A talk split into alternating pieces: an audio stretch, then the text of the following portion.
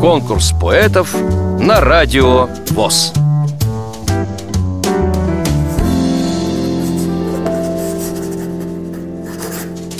Меня зовут профессор Тихий.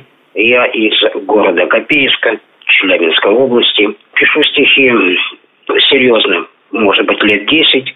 По юности было баловство. А самому мне сейчас 40 лет. А в организации слепых я 19 лет.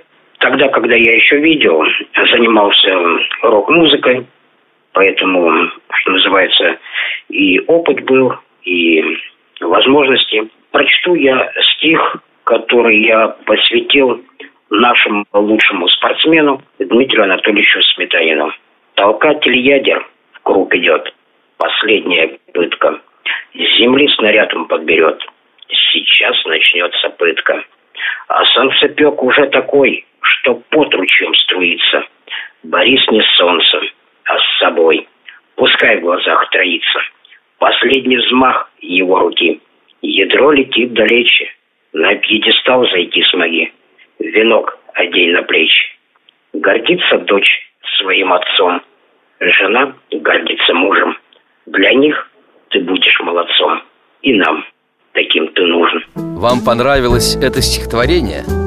Проголосуйте за него на сайте радиовоз.ру Поддержите понравившегося автора.